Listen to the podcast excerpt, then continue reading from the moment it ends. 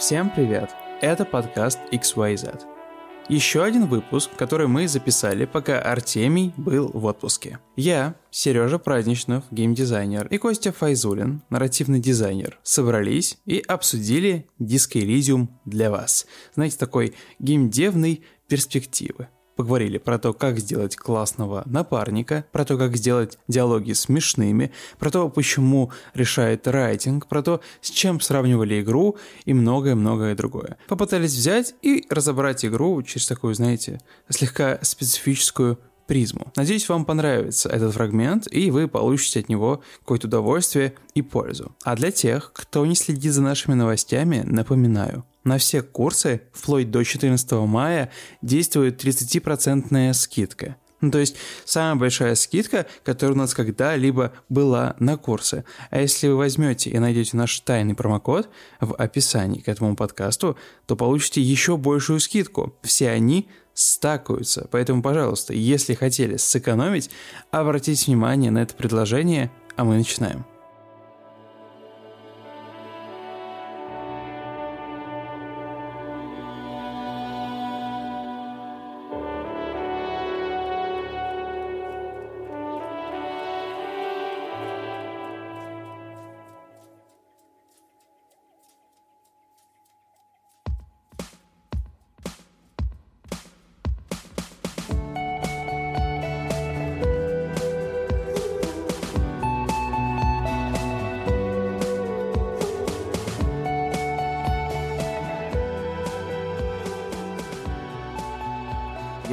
Уже очень долгое время хочу поговорить с человеком, который понимает, как работают игры, понимает, как работает сценарий, э, понимает, как работает геймдизайн, сценарий, текст, как это все складывается, да, э, на примере Disco Elysium, потому что, ну, когда мы с Артемием встречаемся и начинаем про нее говорить, у нас начинается «О боже, какая игра! О боже, какие квесты!» В общем, у нас гигантское количество каких-то восторганий а, и счастья, но разговоров по делу у нас но не есть очень много восторгаться. появляется. Конечно, да. Я вообще, на самом деле, диск Elysium ждал очень долго. То есть я ждал ее еще в тот момент, когда она уже вышла на ПК. Я не мог в нее поиграть на ПК. Я сидел, знаешь, как последний партизан. Ждал, пока она появится на пятой PlayStation. Месяц назад она там появилась. И, ну, типа, I lose my shit, да, полностью. Потому что, ну, игра просто очень умная, очень смешная. И, и мне хочется понять, как, блин, так получается. Почему, типа, действительно хорошо написанный текст, текст, написанный с умом, текст, пытающий заставить тебя почувствовать себя либо умным, либо тупым, либо обманутым, берет и создает ну, такое гигантское количество, да, классных эмоций формата никакая постановка, никакой CG, ничто не работает, если у тебя фиговый текст. И ребята из Заума, они, видимо, просто взяли, знаешь, раскусили ДНК э, таких культурных произведений и сделали просто какую-то фотонную нахер атомную бомбу. Потому что, я, я, я признаюсь, эта игра над которой я постоянно смеюсь. Хотя ситуации... Ну, там нету гигантское количество прям таких, знаете, юморных ситуаций в обычном понимании. Ну, она ироничная, да. Да, но те, те перепалки, в которые попадает главный герой, или там те ситуации, когда те, те разговоры с умом, которые начинаются, но они просто fucking hilarious. Ну, типа, это просто невозможно. Да. И, Костя, у тебя... Расскажи немного про себя. У тебя гигантский опыт, ты работал и надо инди-играми, и надо AAA to B. Крупными, да, AAA to B, и над мобильными, и визуальные новеллы были под НДА, там много-много чего. И я сразу хочу ответить, почему так получилось. Достаточно посмотреть на историю жизни главного человека, да, кто стоит создателя. Его, да, его история — это сплошное страдание, если вы почитаете. И это, кстати, из текста в игре тоже ну, понимается, считывается, то, что человек прошел через вот серьезное дерьмо. То есть, ну, видимо, настолько сильная депрессия была, настолько он на дно опустился, но хватило... Если да. кто не знает, его зовут Роберт Курвиц, и он, собственно, писатель эстонский. Вот, и он, ну, у него хватило сил как-то себя взять в руки, как барон Мюнхгаузен вытянуть себя за свои же волосы, за свою же косичку. И, скажем так, естественно, не он один писал игру, но видно, что вся игра, скажем так, под одним видением. Он всех авторов, действительно талантливых, кто с ним работал, он смог э, э, скажем так, собрать их э, в, как музыкальный ансамбль, где они играют все одну, пускай разнообразную, там, полифоническую, но все же они играют одну про мелодию. И это очень важно, потому что несмотря на вот мы все сейчас обсуждаем разные квесты, там, разные ситуации. По факту, если это смешная вещь, по факту игра геймплейна простейшая. То есть это ну, пер- да. перемещение. Да. Как Сибирь. Да, да нет, Сибирь, Даже в Сибири есть пазлы. Нет, сложнее. Да, здесь игра, здесь два элемента. Это, э, да, ну ладно, окей, три. Э, перемещение, э, выбор в диалоге и броски кубиков. Да. Все. Ну, можно, можно назвать подсистемой, собственно, это вот, э, скажем, все, что связано с развитием персонажа, как он раскидывает скиллы, ну, что непосредственно влияет на прохождение, и вот это вот э, кабинет мыслей, где ну, по факту это те же скиллы, образно будем считать, похожая система. Ну, да. Чем больше у тебя раскачан навык, тем больше да, у тебя этот да, скилл да, да. То есть в этом плане игра очень простая. То есть мы не делаем э, какие-то совершенно разные действия, у нас супер простые механики. Но как это все написано и как они играют с основными темами, это вот действительно круто. Это действительно, ну, огромный труд. То есть, и многие считают, что ну вот, это текстовая игра, что там, там, ну сколько я буду считать, там, наверное, десяток... Зачем играть в книги, если их можно читать, а, да? Ну, типа, все говорят, чтение — это симулятор чтения, ну, не знаю, мне кажется, мне, мне, мне кажется, мы так или иначе э, э, на этом симуляторе, на этом тренажере каждый день э, занимаемся. То есть, я не рассматриваю. Просто тут, скажем, проблема, опять же, не в самой Disco Elysium, если есть вообще проблема, а проблема в ее восприятии и какой дискурс возникает вокруг этой игры. А, я, я поясню, потому что когда вышла Disco Elysium еще в 2019, я вот ее тоже долго ждал, я ее еще ждал, а, мне кажется, года за 4, когда у нее было еще смешное название No Truth with Furies. И Furies это не фурии, которые переодеваются а, в а, люди, которые переодеваются в антропоморфных животных, а да, Фурис да. это уже больше из мифологии. Вот, они, слава богу, поменяли название на Disco Elysium, которое гораздо лучше характеризует и, и мир игры, и вообще настрой. А, вот. И когда, естественно, игра вышла, ну, сейчас уже они больше говорят, но не суть важно, всегда были диалоги, э, ну, диалоги, дискуссия была, что вот диалоги, сюжет, и наконец-то они сделали РПГ без боевой системы, боевая система не нужна. Вот здесь, я считаю, вот это очень такая тонкая грань, а, где вот дискурс ушел не туда. И, скажем так, в этом не виновата не диско Элизиум, а именно вот все, все дискуссии, которые вокруг нее идут, мне кажется, не совсем а, в том русле. Это первое, ну, мы можем это разобрать. И второе, это когда люди, я читал статью, по-моему, ее на ДТФ приводили, а, ну, статья переводная, а кто-то написал, что диско uh-huh. Elysium это Улис, а Planescape Torment это Одиссея. То есть вот такое... И я считаю, это тоже абсолютно в корне неверное утверждение, и оно неверное в том, что, во-первых, оно обесценивает медиа... видеоигр, и оно само по себе ложное. Здесь я сразу быстро объясню, что такое Planescape Torment. Planescape Torment — это RPG, в который сделал большой упор на сюжет, то есть это RPG а, старой школы, ну, относительно старой, в свое время это была новая школа, но суть в том, что Planescape Torment — это RPG, созданная на движке Baldur's Gate и Icewind Dale. Icewind Dale, по-моему, кстати, позже вышел, но не суть важно.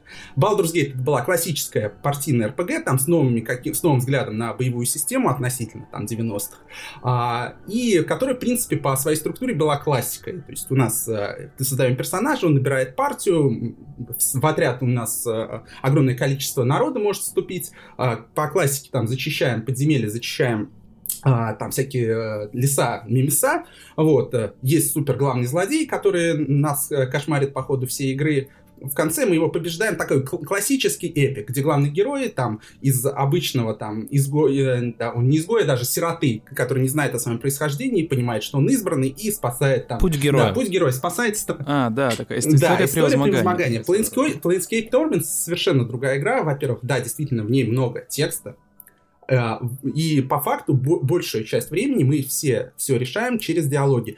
Э, практически там нет такого, если мы вспомним Fallout, где множество нужно было вне диалога, ты выбираешь скиллы, выбираешь предметы, как ты их взаимодействуешь. То есть тут такого нет. Здесь все взаимодействия, кстати, как и в Disco Elysium, сделаны через диалоги. Но единственная разница крупная. А, во-первых, в Planescape Torment есть сопартийцы, их там тоже, по-моему, 6 человек, э, ну, в, целом твоя группа может состоять. И есть боевая система, которая э, вот годами ругает, потому что Baldur's Gate, допустим, Icewind весело было драться, в Planescape Torment не особо было весело драться, лучше бы ее вырезали. Я не совсем с этим как бы вот утверждением здесь буду соглашаться, но факт остается фактом.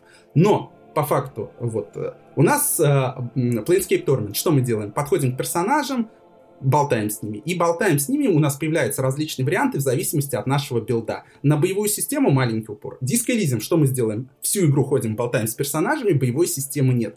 А какой здесь постмодерн-то? Что она постмодерного сделала с механиками Planescape Torment? ну, ничего. То есть здесь э, как бы подмена понятий. Потому что если мы возьмем, начнем читать Одиссея и возьмем Улиса, то есть там по факту и, и то книга, и то книга написаны словами, там буковки, и мы читаем. Но как они написаны, совершенно меняется. И э, здесь вот поэтому не, между ними есть вот этот постмодернистский какой-то диалог, постмодернистское взаимодействие, мы понимаем.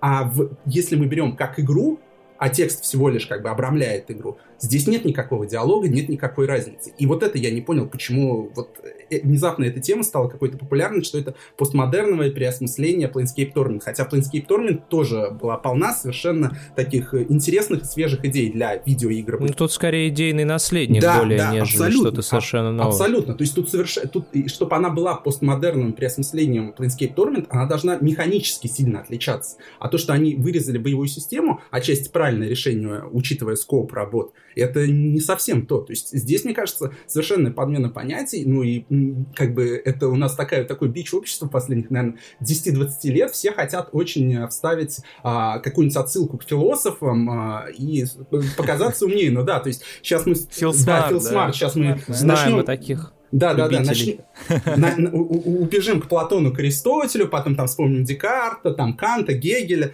потом перейдем там к Бертрану Расселу. Еще надо да. параллельно с этим пить на самом деле. Пить, пить, чтобы... да, да, да. Винцо. Да, Почему? Нет, нас... прям сразу по тяжелый, причем уже сразу желательно. А, и, каждый напиток там говорить, вот рюмочка за Лакана, рюмочка за Дериту, там, а вот мы сейчас прям стакан пива за Мишеля Фуко выпьем. То есть а я... Ерша, делаем алкоголизм, алкоголизм осмыслен у меня, да, у меня, как бы, мне кажется, у меня наоборот подход, чем меньше нужно вот э, вспоминать о каких-то философах, тем лучше. Диско Элизиум, несмотря на множество смыслов, которые за, заложены в текст, это в первую очередь игра очень а, демократичная, игра очень дружественная.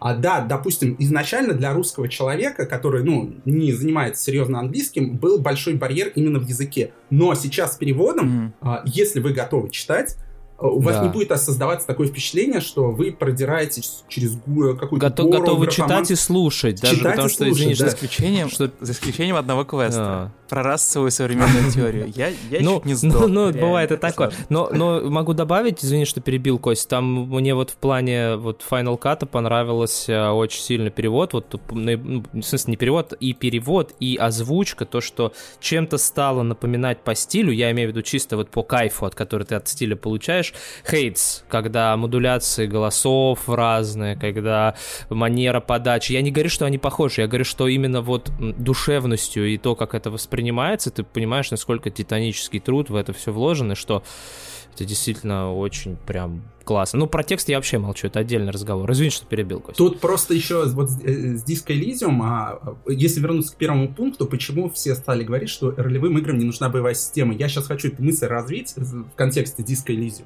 А Disco Elysium реально очень хорошая игра, и, наверное, это в топ-3 моих игр 2019 года. Топ, наверное, второе место это Baba is You, и первое это Outer Wilds, не Outer Worlds. Вот здесь главное не спутать, это важная вещь. Да, вот, да, но... да, это, мне кажется, бесконечный мем на самом деле. Да, бесконечно. С названиями этих двух игр. Вот, Outer Worlds, ничего плохого не скажу, нормальная игра, но как бы вот она вышла, Боярский Кейн ее сделали, ты поиграл такой, ну, окей, хорошо. И, то есть, чувств каких-то, это явно не уровень там Fallout, не уровень Арканума по э, какому-то даже э, по высказыванию, что в плане нарратива, что в плане геймплейных механик, и явно не уровень, конечно, Elysium. Так вот, Elysium, во-первых, э, тут две вещи есть. Я, поскольку следил за разработкой игры, у меня был шок, когда они ее начали активно пиарить где-то за год, и маркетинговый отдел начал говорить, это open игра в откры... open world game. И я такой, в смысле? Типа, ну это ложь, там никакого open world нет. Вот, то есть она они камерная, там наоборот, очень. Да, она абсолютно камерная, да. И я помню, когда появ... она только вышла, некоторые люди, в принципе, справедливо начали ругаться, что им продавали чуть-чуть другую игру. Даже невзирая там, они не касались того, что в игре нет боевой системы, а именно вот за то, что все-таки Эта игра, по факту, это адвенчура с, со скиллами, со статами. В какой-то степени она даже ближе, ближе вот такая старая серия была у Сиеры, ныне, ныне покойной или нет, э, студии, это Quest for Glory, где мы выбирали там 3-4 класса персонажей, и по факту у нас типа квест, где иной раз у нас есть там боевые сценки, иной раз у нас э, нам дают выбор решить там задачку как волшебник, воин или э, разбойник. Вот, в этом плане она ближе туда. И э, тот вот дискурс, который начался, что э, ролевым играм не нужна система э, боевая, в чем она плоха? Э, в чем плох этот дискурс? А, в том, что Disco Elysium при всех своих плюсах чуть-чуть не дотягивает вот именно по каким-то описаниям, по какому-то вот характеристике до, до полноценной РПГ. Я объясню почему. Э, что такое РПГ? В РПГ всегда есть какое-то приключение, неважно, там, вы там, э, спасаете мир или просто там убиваете миллион крыс в подземельях, канализациях. Это раз. Какое-то есть приключение. Потом у нас есть в РПГ всегда персонаж, э, опять же, тут не суть важно, как вы там смотрите на него как действительно живого там, человека, который там развивается, проходит какие-то внутренние конфликты. Главное, что этот персонаж чем-то меняется, что-то у него меняются характеристики, то есть меняются его возможности взаимодействия с окружающим миром. И есть боевая система. И боевая система, боевая здесь можно взять скобочки, есть какая-то система. Зачем нужна боевая система? Чтобы понимать, насколько по-разному персонаж влияет на мир. Сейчас можно сказать, а в диске Elysium же есть диалоги, и, соответственно, в зависимости от твоего билда открываются те или иные реплики, и появ... там, ну, персонажи реагируют на тебя по-разному. Но это все равно набор просто вариантов. То есть в, каком в какой-то степени это не э, это дискретная система, а не аналоговая, даже с броском кубика. Бросок кубика всегда либо да, либо нет. Соответственно, то есть на все эти броски кубика у вас все равно, когда вы щелкаете по реплике, может быть всего лишь два варианта. Ну да, кстати, а... я тоже обращал на это внимание. Перезагружаешься, да. пробуешь снова. Да, я так сделал миллион раз. А берем старые игры, что у них было в боевой системе? Боевая система, любая битва — это аналоговая система, в зависимости от того, куда ты поставил противников. А, ой, ну, не противников, своих солдат, как противники движутся. Это каждый раз, даже если мы берем пошаговые игры, где у нас все по клеточкам, там э, четко друг за другом ходят все участники боя, все равно там огромное количество вариантов. И поэтому она именно система. Соответственно, чтобы в моих глазах Disco Elysium, э, как бы это не проблема, э, не претензия к игре, а претензия к ее, именно как ее характеризуют, была полноценной RPG, ей нужна была бы какая-нибудь именно социальная система что в зависимости от твоих действий что-то происходило, допустим, с классами. То есть здесь это есть, но здесь это все заранее прописано. То есть я вспоминаю какой-нибудь Нью-Вегас, когда нас заставляли выбирать там, мы одиночки, мы выбираем легион, mm-hmm. мы берем там э, Калифорнийскую республику, там помогаем там э, там каким-то там ханам и так далее и тому подобное. Здесь вот этого нет. Здесь у нас просто квест, где, да, в теории тикает время у нас, как бы каждое действие, каждая реплика диалога у нас по минутки забирает, но у нас нет такого ощущения, что мы четко прям вот, э, мы что-то сделали, и э, эта что-то система... поменялась расстановка какая-то, да. Да, что-то поменялась расстановка, потому что по факту вот если перепроходить игру, примерно она будет в том же русле идти. Да, ты, ты э, будешь решать те или иные квесты по-разному, но в целом примерно все останется так или иначе. То есть, то есть... Да, там, возможно, погибнут люди, но это, нет ощущения какой-то огромной сложной экосистемы. Есть просто ощущение, что у тебя куча вариантов, и они учитываются. Система вот внутри героя меняется, а не э, снаружи да, получается. Да. Вот что, а наверное, а сильно отличает. немного углубить эту мысль про систему внутри героя? А, ну, там же большая часть игры это по сути построено не на взаимодействии непосредственно с внешним миром таким, какой он есть, а на взаимодействии с миром через призму самого себя. Более того, ты там начинаешь разговаривать с галстуком, я не знаю, там, с мусорным ведром, с трупом, там, еще что-то. Вот все вот эти внутренние демоны, ангелы, которые в тебе сидят, которые так или иначе где-то могут чашу весов перевесить или выдать э, какой-нибудь монолог в зависимости от того, что ты там прокачал, это, ну, по сути, ну да, можно сказать, что это некоторая персонификация внутренних переживаний создателя игры, который переживал трудные жизненные моменты. Можно только представить, что в башке-то у него там творилось, там, наверное, кукуха чуть не отъехала по факту. И он нашел вот такую, вот такую вот отдушину, чтобы через вот это все показать в первую очередь все-таки внутренний мир героя, и для этого используется на самом деле избитейшие, жуткие клише. Вот самое, самое даже с чего игра начинается. Ты оббуханный, просыпаешься в номере и ни хера не помнишь. Да, это а, немножко иной взгляд на классическое клише амнезия, который пользуются вообще все, кому не лень. Ну, то есть, если ты хочешь создать персонажа с чистого листа, РПГшного такого типичного, а, долбани его там молнией, да, я не знаю, погрузи его в анабиоз на сто лет, как Линка, да, чтобы хоть э, как-то события восстанавливать, чтобы изначально тебе упростить задачу и не давать герою фундамента, чтобы он этот э, путь искал сам и э, делал какой-то выбор, чтобы не было ощущения, что ты где-то им там как э, марионеткой там управляешь, указывая там, чтобы ему было на что ссылаться в прошлом и э, правильную ветку подбирать. В этом плане э, даже в Ведьмаке все равно герою дали амнезию, э, тем не менее, несмотря на то, что большая часть людей, которые там книги читали, прекрасно понимали характер героя, и выбор все равно был достаточно там плюс-минус однозначно, ну, из разряда Триса или там Енифер, это все равно обе там прикольные чародейки, да, там, э, хотя каноничная типа Енифер, хотя он и с Трис там Шуры Муры мутил, но мы отвлеклись. Да, реально, вот. каноничная Енифер, да. Oh, да, конечно, он с ней там мутил, более того, по некоторым сведениям, Геральт, что...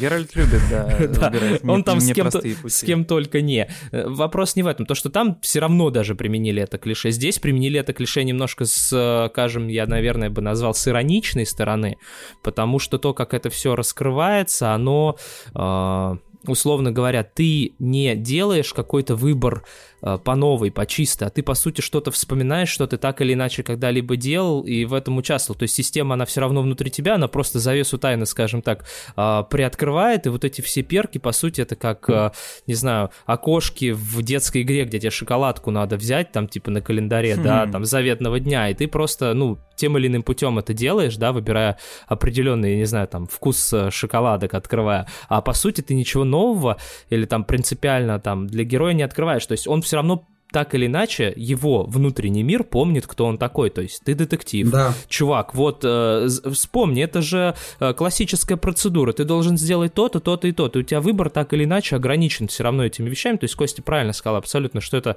полная дискретность, э, но подается это так, что, ну, даже классический тоже момент, когда издевка такая, некоторая ирония над э, темой избранного, да, классическая РПГшная тема, герой избранный, все, там, капец, разбегайтесь все.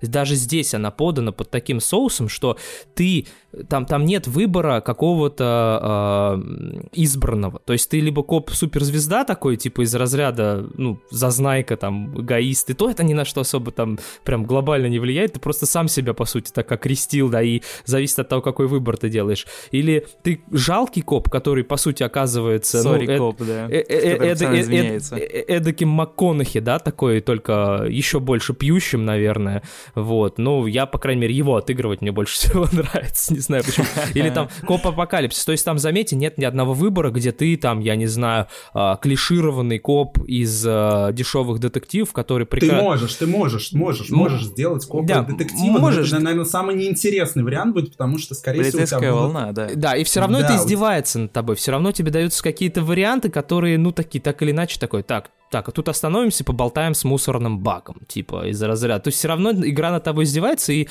по сути, это, ну, система внутри, она а, снаружи там есть какие-то люди, есть какие-то там события, которые вокруг происходят, они очень серьезные, там, гражданская война, все вот эти э, перевороты и так далее, проблемы там профсоюзов э, и так далее, а внутри тебя, я не знаю, там, бешеный диалог после того-то там, как таблеток обожрался, например, вот, и, и это как бы, наверное, в, в этом, наверное, есть некоторая прелесть. То, что ты не меняешь мир особо вокруг. Ты больше с собой какие-то вопросы решаешь, ну и попутно все-таки делом каким-то занимаешься, пытаясь определить через себя же, через свою же призму, как ты будешь проводить это дело. Там, вот все. там есть, конечно, вот э, я хочу чуть-чуть уточнить, там есть э, небольшие штрихи, которые ты все-таки меняешь мир, но это настолько, это все второстепенные сюжеты. То есть вот опять же профсоюз, сколько там погибнет людей там во время... Ой, не спойлерите, не спойлерите. Ну не суть важно, не, не буду спойлерить, но они все равно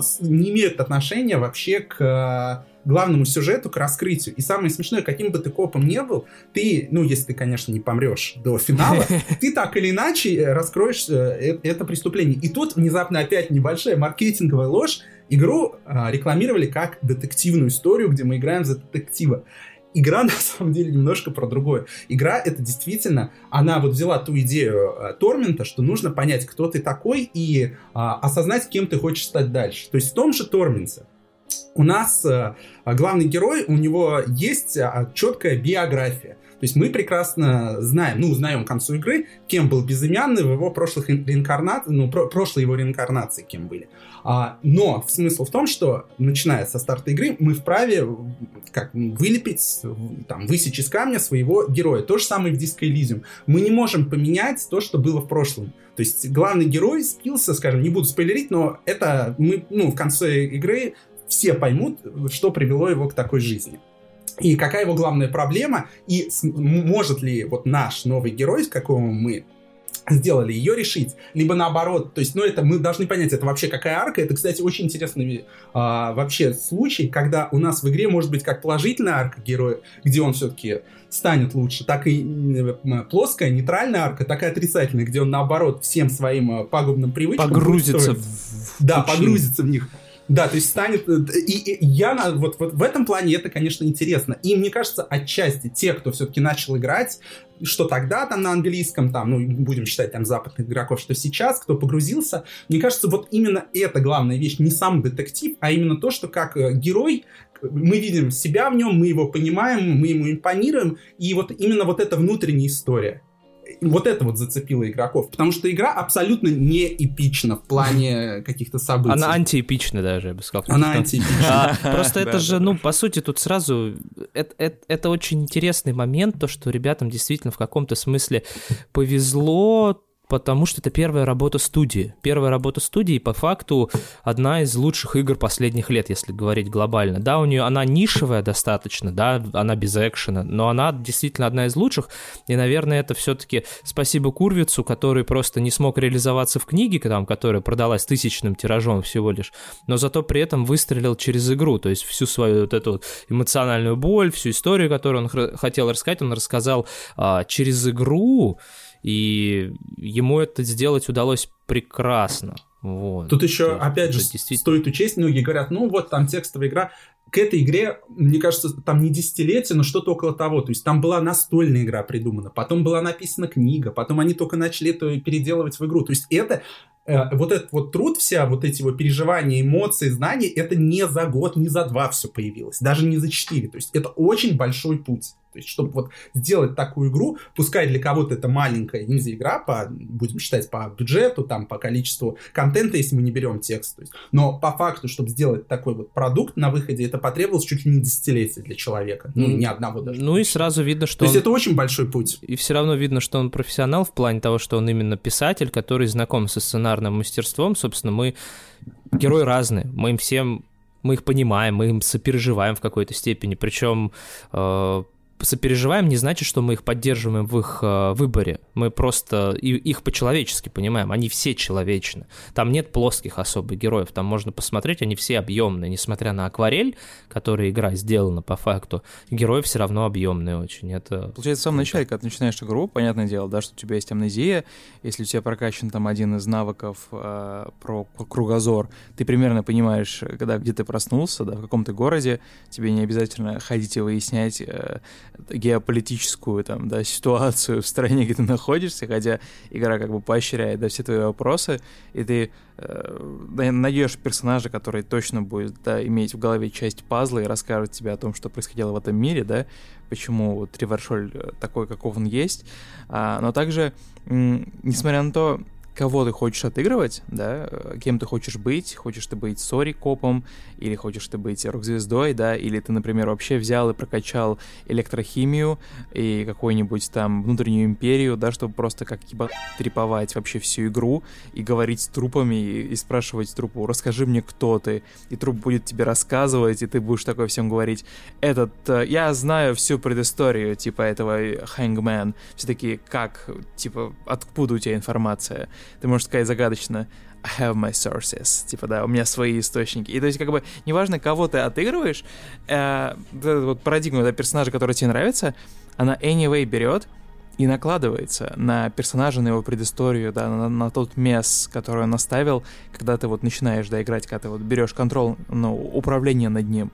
Мне интересно, как так получается, потому что ведь действительно, ну, по сути, у нас уже есть сформированная личность со всем его проблем, тем не менее, ты как персонаж можешь раскачивать его, как тебе удобно, да, вести его, э, в какую парадигму тебе удобно, раскачивать какие-то навыки, какие тебе удобно, и это все равно все вместе будет сочетаться и а работать. А знаешь почему? Не будет какого-то диссонанса. А, потому, а потому что это жизненно. Ну, потому что, смотри, окей, вот, наверное, у каждого из нас были в жизни какие-то моменты настолько сильных эмоциональных потрясений, то есть здесь понятно, что он в какой-то запой ушел после сильного определенного потрясения, да, и наступает какой-то некоторый переломный момент, вот для каждого это свое. Кто-то, я не знаю, близкого потерял, там, от кого-то девушка ушла, там, или молодой человек, у кого-то это еще что-то, какое-то событие триггер, да, и вот он просыпается дома в очередное какое-то утро, и по сути у него некоторая ну, как сказать, эмоциональная, может быть, амнезия некоторая, и он принимает решение, а вот что мне делать дальше? Вот что, какой я сейчас сделаю выбор? Я продолжу э, погружаться в пучину э, там своей ненависти и горя, да, начну там, не знаю, бухать, э, вести не, там непотребный образ жизни или там просто сидеть ныть дома, или я пойду э, включу какого-нибудь безумца, я не знаю, там раньше был ботаником, а сейчас я пойду там подерусь с кем-нибудь на улице, там, привет, бойцовский клуб, да, э, или я пойду и попробую начать жизнь с чистого листа, старушек через улицу переводить.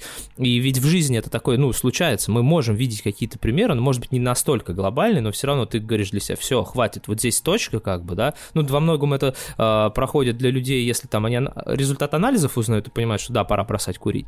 Но у некоторых это бывает что-то более мягкое все-таки. И они говорят, окей, я, я понял, я вот здесь сейчас поведу себя по-другому. А игра это некоторая перефраз этой ситуации. То есть э, герой после какого-то определенного потрясения решает сделать для тебя какой-то выбор. Ну, точнее, игрок за него этот некоторый выбор делает и таким образом он лавирует между э, своей, условно говоря, новой старой личностью. То есть в любом случае он встает на какие-то рельсы, которые, ну, как э, вот развилка у него была какая-то, и ты тут путь какой-то некоторый для него сам выбираешь. И поэтому это работает, потому что оно и в жизни так работает. Потому что э, лучшие примеры для хороших игр, они в принципе берутся не... Э, э ди, дико абстрактные все равно, они так или иначе опираются на математику или жизненный опыт.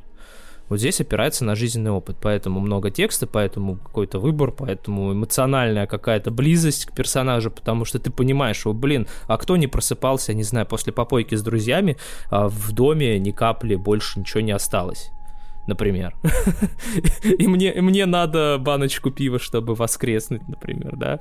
Вот, и так далее. Но только тут все глобальнее, и все. Ты его понимаешь как в мелочах, так может быть и в каких-то более крупных моментах. Ну и условно, опять-таки, клише, игра над тобой продолжает издеваться над всеми клише, плане того, что классика РПГ это когда у тебя есть определенная цель, ну, условно, спаси принцессу, а ты тут же начинаешь отвлекаться на все побочные дела. Пойду я поиграю в Гвинт, пойду я там э, побухаю, пойду я там э, что-то еще поделаю, и у тебя так или иначе фокус размазывается, расплывается, и твои внутренние цели как игрока и э, цели персонажа начинают идти в диссонанс в некоторые, да. Э, это нормально, это во многом это неизбежно. Здесь игра пошла хорошим оригинальным путем, они тебе дают, э, по сути, временное ограничение в виде, ну, день, и тебе надо платить за хату, да, то есть у тебя все равно ограничен, но при этом ты можешь просто миллиард заданий взять, не выходя особо из отеля даже, поговорив там э, с этим, ну, барменом, который не бармен, и с теткой там, с Кицураги там, и еще там ты уже наберешься квестов, которые вообще могут не иметь никакого отношения к основной какой-то линии, потому что там все размазано. И сам для себя решать, что ты там будешь делать. Так, надо бы разобраться в геополитической обстановке. Окей. Надо бы да, там, да, понять, да. куда пропал муж этой тетки. А у вас там ничего не пропадал, там, не знаю, еще что-то, еще что-то. Ты миллиард заданий набираешь, и у тебя вроде бы какая-то там цель есть, но ты сам для себя днем определяешь, что ты будешь туканить и там чью-то курицу искать, или там пойдешь там в трупе пальцами ковыряться. Ну, ну, такое вот жиза, и она, ну, поиздевалась, как бы, наверное, над всеми РПГ, которые говорят, спаси принцессу, но сначала сделай вот эту побочечку. Нет, на самом деле, это очень интересная мысль, да. Да, тут же вот какой смысл? То есть возьмем Fallout 4 какой-нибудь, у нас там начинается, похищают ребенка, и ты такой, где мой ребенок? Там, ты либо мама, либо папа нужно найти ребенка в пустошах, и пошел там строить свое убежище. Здесь, э, и, ну, вот у многих игроков, соответственно, диссонанс, что вроде бы сюжетка тебя толкает быстрее и быстрее расследовать, искать, но сама игра дает тебе все инструменты, чтобы заниматься там, инструменты и возможности, чтобы заниматься чем угодно. Здесь же у нас главный герой действительно пьянющий просыпается в трусах, и ему сообщают, да вы детектив, вообще должны расследовать. И, соответственно, тут уже такой контекст, что главный герой вполне может сказать, да пошли вы в задницу, типа, с вашим трупом пусть гниет, я пойду там э, собирать бутылки на улице. И я там доку... до... пытаться докурить окурки и облизать там засохшее там вино и пиво с барной стойки. То есть здесь в этом плане прямое попадание. Это раз. А второе, что я хотел добавить, а, а, у нас по факту, несмотря на то, что бэкграунд героя, который мы узнаем с течением там времени, он все в камне, он одинаковый для всех. У нас с каждым, э, при каждой новой дозе там, информации о прошлом герое, у нас есть выборы и есть по факту диалог даже между игрой и игроком. Игрок сам должен отреагировать на прошлое героя в зависимости от его новых, скажем так, установок. Если он раньше был там алкоголиком, наркоманом, неудачником, хочет он продолжать такую жизнь или нет – то есть вот в этом тоже большой, мне кажется, ее а, такой плюс. То есть мы здесь, опять же, это отсылка к Торменту такая. То есть мы сами решаем, готовы ли мы быть такими же, как раньше, или мы все-таки будем меняться. И кем, э, вот да, мы все-таки не, не, не, там, не пример табулы расы чистого листа, потому что, ну, предыдущие события, предыдущая жизнь так или иначе влияет на героя, хотя бы на его физическое и психологическое состояние. Вот, но все же здесь всегда вот этот есть такой диалог даже не в плане механики, а именно игра тебе дает информацию, игрок, прежде чем даже сделать выбор, он сам решает вообще для себя он даже, возможно, через себя эту ситуацию, ну, невозможно, а скорее всего, мы все через себя пропускаем, даже на интуитивном уровне, и пытаемся понять, какого мы хотим Гарри вылепить в итоге. А, на самом деле, я еще обратил внимание на такую забавную вещь. А, помимо того, что, да, что, что тебе нужно как-то get by, э, ну, вероятно, в конечном итоге, да, разгадать загадку, там гигантское количество настраивается каких-то деталей, про коррупцию, про наркоторговлю, э, пока ты играешь, и на самом деле гигантское количество, да. Клубок становится, в общем, больше и глубже, но ты в процессе можешь как бы э, словить Э, ну, не, не хэппи-энд, а bad, bad ending. То есть ты можешь закончить игру. То есть ты можешь либо сесть на очень неудобный стул и, и умереть нахер на нем, потому что, ну, это не стул, это просто чудовище, да, и все, конец игры. Либо у тебя может дух настолько сильно упасть вниз, что ты такой, а что я вообще делаю в этой бранной жизни, почему я вообще этим занимаюсь, и все, и ты просто получаешь, типа, номер газеты, да, из Реваршоля, что ряды покинул еще один полицейский. Это забавно, это, ну, это не звучит как механика, но это как бы еще одна вещь, которую ты держишь в голове, да, выбирая какие-то, принимая какие-то решения, принимая, что скажешь, как ты будешь действовать. Это забавно, мне кажется, потому что это такой, знаете, своего рода,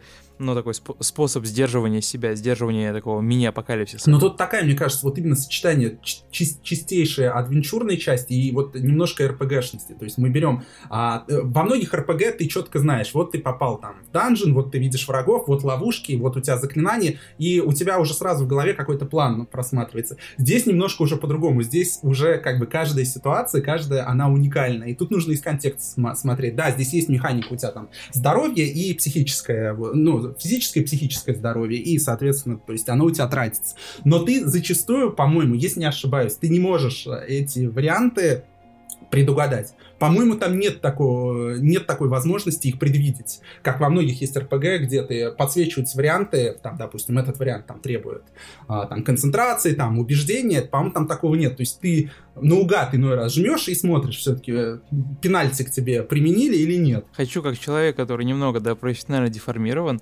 а, поболтать про голоса, потому что, ну, я полагаю, что, Кость, ты прошел игру в оригинале. Раз. Да, в оригинале. В оригинале, без озвучки. Без озвучки. Без, э, да, красиво звучащих голосов. А Final Cut, он предлагает, на самом деле, мало того, что практически каждый персонаж, да, в игре озвучен, и она, и она звучит, и это, это очень важно, мне кажется, это меняет, на самом деле, вообще твое восприятие, когда ты играешь в процессе, так они еще и нашли какой-то совершенно, знаешь, не, неограненный алмаз э, на роль э, главного, да, голоса разума. Это человек, вообще без бэкграунда в озвучке, то есть вообще какого-либо, понимаешь? То есть этот человек никогда ничего не озвучивал, это, э, такой, по сути, участник такого джаз-бенда, который просто вот в Бристоне выступает с ребятами, то есть никогда ничего не озвучивал, но этот шероховатый голос такой, знаешь, такой бас адский, который постоянно озвучивает твои мысли, и каждый, получается, каждый твой навык, который ты раскачиваешь, он же должен звучать немного иначе, да, согласись, потому что, ну, должна быть какая-то разница в их харизме. Э, мне кажется, ну, вот такая, такая, такой, такой толстый мазок, да, авангардистский, как э, озвучка, хорошо написанная, э, мне кажется, это очень сильно меняет расклад. Только в позитивном ключе глубоко влияет на то, как, как ты воспринимаешь игру. Потому что я точно понимаю, что мне бы было недостаточно да, фантазии не слышать их голосов, когда играю в эту игру, потому что, ну, голос — это, мне кажется, важная часть персоналити. То есть какой, какой бы ни был текст, да, какие бы ни были диалоги, когда вот не хватает этого вот маленького тача, это работает немного иначе. Ты уже успел прикоснуться к Final Cut? Я не успел прикоснуться к Final Cut, но я с тобой абсолютно согласен. И, э, во-первых, если не ошибаюсь, ты же можешь это и не слушать, это раз, если ты хочешь быстро читать, там, хочешь сам в своей голове. Это раз. И второе, э, я просто прекрасно понимаю, я проходил на ноуте, а, то есть ноут был близко со мной, я прям читал как такую визуальную новеллу, вот именно вот эту те, текстовую часть.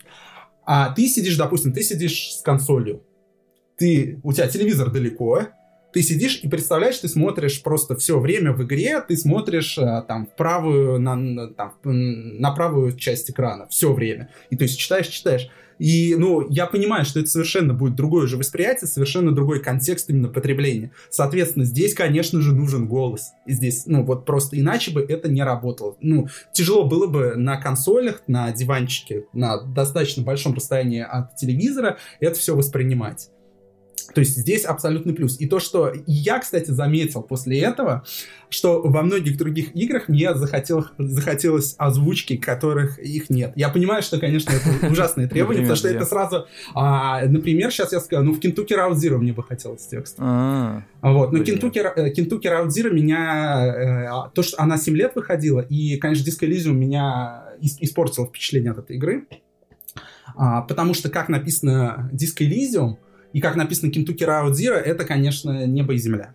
Ну вот. То есть Route Zero, я понимаю, что это совершенно по настроению, по посылу, по атмосфере, по контексту другое произведение, но я не могу это развидеть. То есть в Disco Elysium мне было гораздо интереснее считывать все эти темы, а в Route Zero, при том, что это как бы во многом вдохновлена Линчем, который мне, в принципе, нравится.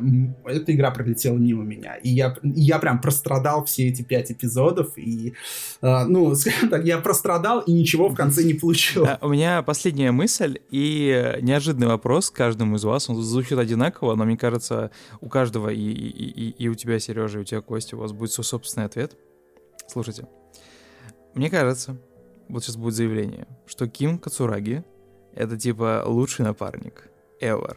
Ну, то есть формата лучший напарник, которого, на которого ты смотришь, которому ты хочешь задавать вопросы, которому ты хочешь да, делить путешествие, как когда он уезжает, там, например, отвозит труп, а, то ты э, расстраиваешься, да, потому что ты, ты будешь целый день, блин, без него, как, как же так?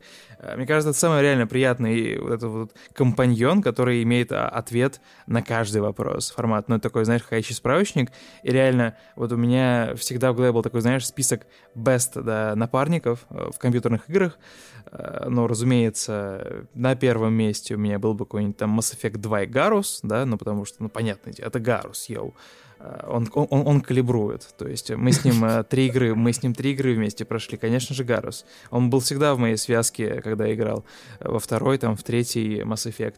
На втором месте, наверное, из харизматичных, я бы, наверное, поставил Кланка, да, из Ratchet Clank, потому что, ну, ну да. у меня такой есть, типа, Type Ну, он классный, правда. А, я вот недавно еще как раз приходил его оригинальный. И на третьем, тут, мне кажется, много, да, кого можно поставить. На самом деле много прикольных, да, второстепенных героев. Как вам кажется, как сделать э, классного напарника? Не только сценарно, но и геймплейно, чтобы ты понимал, что ему есть место, что, чтобы ты понимал, что он может мне нравиться или нет, чтобы он не выглядел таким, знаете, ну, во всех смыслах ну, просто solid number two, который просто есть, чтобы некоторые вот двери открывать, где нужно два человека. Да, давай я так скажу. Смотри, чтобы сделать классного напарника, что в плане нарратива, что в плане геймплея, он должен быть dependable. То есть ты должен, можешь на него опереться. И он может прийти к тебе на помощь. Но в то же время он не должен быть функцией. Соответственно, неважно, за какого копа ты играешь, какого ты копа сделал из Гарри, у тебя с Кимом будут так или иначе конфликты. Пускай эти конфликты не, перераска... не перерастают там в ссоры, э, потому что нас Ким, на самом деле, просто человек какой-то титанической выдержки и терпения. Вот. Но так или иначе, в диалогах, когда ты читаешь, в особенности там есть момент, ты можешь Кима, э, скажем так, выгнать Спойлер. Ну, да, ты его можешь, ты его можешь довести, он все-таки все равно не потеряет лицо, но Ким скажет, ну, хватит уже, друг, это, это уже слишком для меня. Вот, и когда происходит, ну, даже вот в этой ситуации ты все равно, ну, ты уважаешь Кима как игрок. То есть человек действительно ради своей работы, ради того, чтобы помочь совершенно больному, сумасшедшему алкоголику, наркоману, копу, готов идти на многое. Но в то же время у вас всегда есть конфликты взглядов. И это очень интересно, то, что у вас всегда идет пинг-понг такой. Ты ему идею, он тебе идею. Если бы Ким просто вторил и скажем так, не показывал свои действительно внутренние там взгляды, свои идеи, свои установки, такого бы не было. Мне кажется, на самом деле, Ким, если брать партийцев из э, РПГ, почему-то опять я вспоминаю Тормен, там был персонаж Даккон, который был связан с прошлым героем, и который отчасти они вместе обменивались знаниями, и главный герой помогал Дакону тоже познать там а, а, я не помню, как там называлось философское учение, не философ, какое-то вот такое там учение, по-моему, круг Зертимона это называлось. И Дакон тоже мне показался, э, наверное, лучшим был сопартийцем из этой игры, потому что насколько интересно у них были дискуссии и насколько Дакон не давил на героя. То есть есть во многих там так или иначе РПГ персонажи, они яркие, ну и не только в РПГ, они яркие, и у них прям явный конфликт с героем, и, скажем так, они персонажи такие катализаторы. То есть появляется этот персонаж со своей э, э, идеей, и он начинает давить героя. И тут уже арка, мы смотрим, герой меняется под этим воздействием или нет. То есть он привел в движение нашего героя или нет. Ким Кицураги не такой. То есть Ким Кицураги, э, по факту, да, у нас Гарри может поменяться, но Ким Кицураги не пушит Гарри. Он дает ему комментарии, и если герой готов вступить с ним в дискуссию, эта дискуссия происходит. И вот э, это очень, мне кажется, тонкая работа, насколько хорошо они сделали. Не факт, чтобы получилось такого же удачного персонажа по восприятию создать, если бы это была игра сильно про механики, то есть непосредственные, именно аналоговые. То есть если бы у нас ходил Гарри с Акимом, как, э, допустим, Джоэл а, с Элли. Ну вот, здесь, здесь, здесь уже я не... Ну, или мы вспомним, можем вспомнить Half-Life 2, то есть у нас есть множество секций, где у нас Гордон и Алекс, и Алекс, скажем так, во многих э, функциях она прям такая супер девочка, супер неконфликтная, и как бы у нас вот этого диалога нет с персонажем. То есть у нас есть супер милая функциональная напарница, но как бы никаких особых идей между взаимодействием героев у нас нет. То есть в Last of Us, пускай она более такая заскриптованная, более такая условная по геймплею, по ситуациям, потому что они, скажем так, в Half-Life у нас чуть больше свободы у персонажа по взаимодействию с миром, несмотря на тоже какую-то заскриптованность. Но э, мы понимаем, какие у нас есть конфликты у Джоэла с Элли, и как они там в течение игры, как они перерастают один в другой, и что меняется. То есть, по факту, там, э, если брать сценарно, там есть сцены. То есть каждая сцена это отдельно, это какой-то конфликт, который приходит к какому-то завершению. Там победил один либо другой герой, они пришли на компромисс, там, либо еще все стало хуже и так далее. В Half-Life 2 такого нету, допустим, взаимодействия между Гордон и Алекс. То есть Просто Алекс ему помогает. С Кимом Кицураги и Гарри есть такое. У нас каждый с ним диалог заканчивается. То есть либо мы остаемся при своем мнении, либо мы принимаем его точку, либо Ким там просто начинает, ну, уже молчать тряпочку, потому что с Гарри вообще невозможно вести диалог. Вот. Тут, но тут, на самом деле, я хочу сказать, здесь просто, ну, блестящая именно писательская работа. То есть здесь каждый с ним диалог, он не просто так. И э, да, там в этих диалогах есть и экспозиция, и рассказ о мире, но самое главное, там есть столкновение разных идей. И вот это именно столкновение разных идей, оно настолько, напис... настолько хорошо написано, что, нам, э, что мы можем симпатизировать как одной стороне, так и другой. Самое смешное, даже если не брать Ким, если вот с этим сумасшедшим э, южанином, расистом поговорить, мы даже можем посимпатизировать ему, потому что мы можем понять, в каких условиях он вырос а, и почему он стал таким человеком. Еще, еще мне нравится, как Ким постоянно троллит главного героя. Да, да, да. А что, это был сарказм? Да, да, да. да, да такой, нет, что вы, что вы. Какой сарказм. Или там типа он такой говорит, ну, э, хочу про тебя кое-что узнать. Mm-hmm. Гарри Ким, он говорит, окей, он говорит, на тебе очки. Mm-hmm. Он такой... Да не уж. Yes, yes indeed. Такой типа, он говорит, с чем это связано? Он такой, can you guess? Да там много, да, ну, это постоянно какая-то химия офигенная, голосовая. Просто прекрасно. Вот, ну... Вот тут даже, опять же, даже эта ситуация, это конфликт. То есть, если мы выбираем этот ответ, спросить его про очки, ну, то есть, это Ну, это задирание. Заведомо идиотский вопрос. Заведомо ну, да, идиотский конечно. вопрос, который, скажем так, ну, не, не самый приятный, не самый корректный. Вот, то есть у нас уже мы сами являемся катализатором конфликта, и мы смотрим, как он решится, как мы... И нам интересно, как, как отреагирует э, герой, на mm-hmm. самом деле. Да. Это клево. А можно я тогда свою тогда 5 рублей? вот. Давай. Я бы, ну, если говорить также про Кима, да, и Гарри, но здесь все-таки некоторое прослеживается, на мой взгляд, а, параллель с таким каноничным напарником из многих фильмов или сериалов. Ну, наверное, самый близкий пример, да, это что уж далеко ходить, это настоящий детектив, там тот же первый сезон, только здесь в роли э, МакКонахи получается тот же Ким, потому что он более уравновешен, вот, э, более, наверное, как, с таким, с некоторым темным прошлым все-таки каким-то, да, таким, ну, героичным, таким, слегка.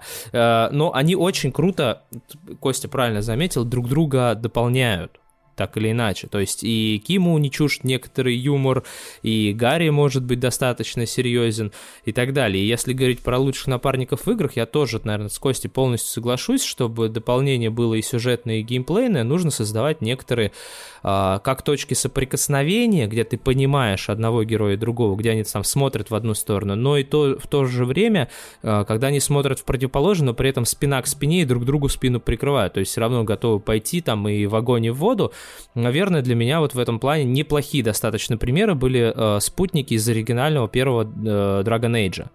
Вот, потому что спутники на самом... Опять-таки, это тот, тот же старый BioWare. Вот, то есть там спутники были достаточно хорошо проработаны, у каждого из них была своя какая-то история, и у каждого из них были какие-то свои, даже зачастую личные мотивы э, быть с главным героем. Та же Мориган, например, да, она же там не потому, что бездумный слеп, ой, какой ты герой, пойду-ка я с тобой, а у нее свои как бы были изначально мотивы, но она, тем не менее, была также готова и в огонь, и в воду, и прикрыть спину, но при этом она достаточно конфликтная тетка, с которой было интересно какие-то там вести диалоги. И если такой герой попадается, то он сразу становится как бы и объемнее, и на его фоне ты начинаешь переосмыслять какие-то, допустим, поступки героя, и ты зачастую принимаешь сторону, соответственно, даже не героя, а этого спутника, ну или как минимум ты его просто хорошо начинаешь лучше его понимать. В этом плане, например, тот же Атрей из God of War, ну вот не дотянули. Бегающий лук со стрелами, как, ну, обилка на ножках по факту, да, плюс добавок неумирающий, и вся эмоциональная связь идет в основном через кат-сценки какие-то, да, ну, типа, да, папа с сыном, вот сын там бегает, может, какая-то запрещена жестокость, конечно, да, там, э, дитятку, там, чтобы он валялся, его душил какой-нибудь да. монстр, но, тем не менее, если бы они наплевали... Может душить все Да, условно, если бы они так сделали, э, да, чтобы именно геймплейно э, и ты мог приходить где-то к нему на помощь. И, ну, там, да, есть конфликт, опять-таки, отец-сын, но он передан не через геймплей, скажем так, и он не передан, ну, даже не знаю, там все больше кинематографично, там приемы исключительно кинематографичные. Если попадают все-таки моменты, когда именно геймплей это хорошо перенимать, это очень клево. Опять-таки тот же Disco Elysium дает такую возможность, потому что игра чистый геймплей по факту, но он как бы весь литературный, да, и через э, вот эту вот словесную перепалку ты э, героя, получается, раскрываешь как своего, так и своего напарника, и это это реально очень клево. Вот. Ну, в God of War я хочу добавить просто еще вот эти кат-сцены, как, кстати, в The Last of Us, у тебя нету над ним никакой власти. Да. То есть ты Крата скажет то, что он хочет сказать. И мне кажется, вот там чуть-чуть больше это диссонанс виден, чем The Last of Us. The Last of Us как-то, поскольку это все-таки Элли там изначально не дочь Джоэла, и у них такие напряженные отношения, там по-другому это воспринимается. И то есть вот там вся арка персонажа такой, окей, Джоэл, в принципе, я с тобой согласен, идем. В God of War все-таки, ну раз такое чувство, что можно было вставить хотя бы пару совершенно косметических вариантов э, диалога, чтобы э, хотя бы мы, как отец, попытались успокаивать Атрея. ну да, или даже какие-то чисто маленькие, несущественные геймплей, ну не геймплейные, а около геймплейные вещи, например, когда в том же Last of Us, я говорю сейчас про первый Last of Us, есть момент, когда в магазине ты запрещаешь Элли взять игрушку ну вот, там они в детском этом отделе, вот, и там игрушки валяются, и ты говоришь там, типа, пошли, все, оставь, идем дальше. И если подзадержаться и Джоэл будет спиной развернуть камеру, будет видно, как Элли тайком берет эту игрушку, кладет к себе в сумку, а потом дарит этому пацану. То есть в следующей катсцене нам просто показывают, что она дарит. И если не посмотреть этот эпизод, то есть ты его легко пропускаешь. Но вот эту мелочь можно увидеть, что она берет и поднимает, несмотря там на слова Джоэл. То есть все равно вот этот конфликт некоторый есть. Я это все равно возьму, я сделаю здесь, как я хочу. То есть ты чувствуешь, что персонаж-то живой.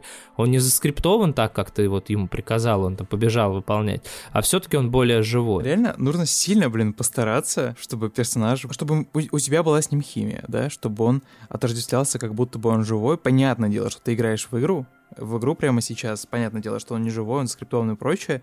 Но это вот эти вот маленькие ощущения, когда ты, знаешь, играя, выбирая диалог, боишься его обидеть, когда такое происходит. Мне кажется, это это, это, э, это путь к чему-то к чему-то правильному. Значит, что-то сработало. Ну, Значит, к этому типа, надо стремиться. Во всем этом есть смысл потому что когда он действительно какой-то, ну, просто беспонтовый мистер, мистер Фанкшн, ну, это как-то немного сад. Я хочу в конце слегка поболтать про курсы, потому что я точно знаю, что у Кости скоро готовится курс, но у тебя, Сережа, геймдизайн уже долгое Есть время такое, да. развивается.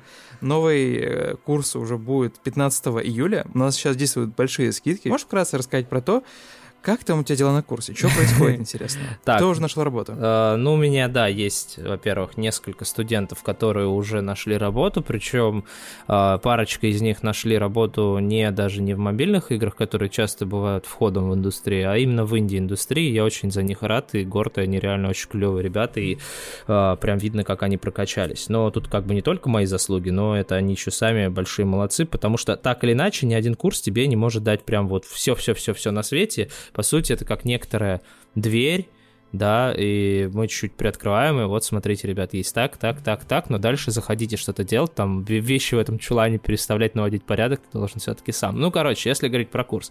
Получается, курс э, мы базируемся на э, движки Unreal Engine, то есть если у нас идет практическая часть, э, связанная с движком, это Unreal Engine, на базе мы выбрали third-person shooter, потому что с ним как бы во, многом, во многих планах попроще, но э, если говорить про общие именно такие теоретические моменты, про некоторые практические моменты, связанные, например, с документацией, мы смотрим шире, потому что мы говорим о каких-то общих вещах, общих э, законах некоторых, об, о паттернах, с которыми геймдизайнер работает, э, вот, и у нас идет как большой достаточно кусок теоретической информации про системный дизайн, у нас есть приглашенные гости, в частности, тот же вот Константин к нам приходил неоднократно и приходит, рассказывать нам про нарративный дизайн. У нас э, есть информация и про баланс также, и про продюсирование у нас есть информация, и про процессы, про организацию, про то, как ставить задачи разным специалистам, да, и контролировать их выполнение, как давать и принимать фидбэк, как составлять документацию разных уровней, начиная там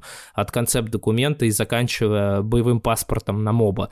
Вот. И, собственно, да, практика, проект, в котором мы своими ручками э, делаем персонажа, ну, в смысле, не модельку делаем, мы берем, используем готовые какие-то вещи, вот, делаем э, фичи, э, беги, прыги, там всякие, стрельбу, и там искусственным интеллектом тоже так подзанимаемся, вот. Ну и помимо этого есть а, а, всякие разные дополнительные активности, в частности, вот, перекочевавшая к нам из а, курса по level дизайну активность такая, как челленджи, например, когда ребята самоорганизуются, а, мы даем какое-то интересное задание на, на определенное время, там на коротенькое, и ребята его выполняют, и потом мы подводим какие-то итоги, итоги э, и это очень клевая практика, потому что ребята между собой в первую очередь э, много взаимодействуют, общаются, фидбэчат, и, наверное, это э, самое главное достижение нашего курса, то, что у нас есть коллектив, который реально готов прийти на помощь, э, дать какую-то объективную критику, там, помочь, выслушать, дать совет и так далее. То есть это такой прям обмен, обмен знаниями во все поля. Ну и да. Студенты между немножко, собой, немножко институт, да, такой. Блин. Ну, Академия. Академия, Костя Академия, шутку да. называет. Академия XYZ. да, я, я оставлю ссылочку и промокод в описании под всеми тайм-кодами, чтобы вы смогли это все увидеть, да, и сэкономить, если вам нужно. Гигантское количество полезной информации есть на сайте, в частности, да, и что такое диплом, что будет в рамках него происходить, когда, когда он начинается, я напомню, 15 июня, про менторы, про полную даже шифровку курса, про полную программу по неделям, что вы будете делать. Ну и в конце самое интересное про то, сколько это стоит и как можно оплатить. Напомню, что у нас есть функция беспроцентной рассрочки, про которую многие забывают. Это такая классная штука, когда ты берешь, разбиваешь цену на курс на несколько больших кусочков, все проценты покрывает школа, и просто в месяц платишь там определенную сумму, чтобы просто не брать и не валивать все сразу за один раз. Требования очень простые, у вас должно быть гражданство РФ, вам должно быть 18 лет или больше, и у вас должна быть справочка либо об официальном трудоустройстве, либо о самозанятости. Это все делается за 5 минут. Костя, когда у тебя выйдет курс, мы снова встретимся и снова про него поговорим, расскажем, что происходит внутри. А пока будем как могил сидеть. Мне кажется, у нас был очень классный фрагмент про диско Elysium. Спасибо большое, что как фонтаны знаний дали мне из вас спеть. Мне кажется, получилось очень круто. Спасибо большое. Спасибо тебе большое, Спасибо, Дим. что позвал, да. Да, спасибо. Счастливо. Счастливо.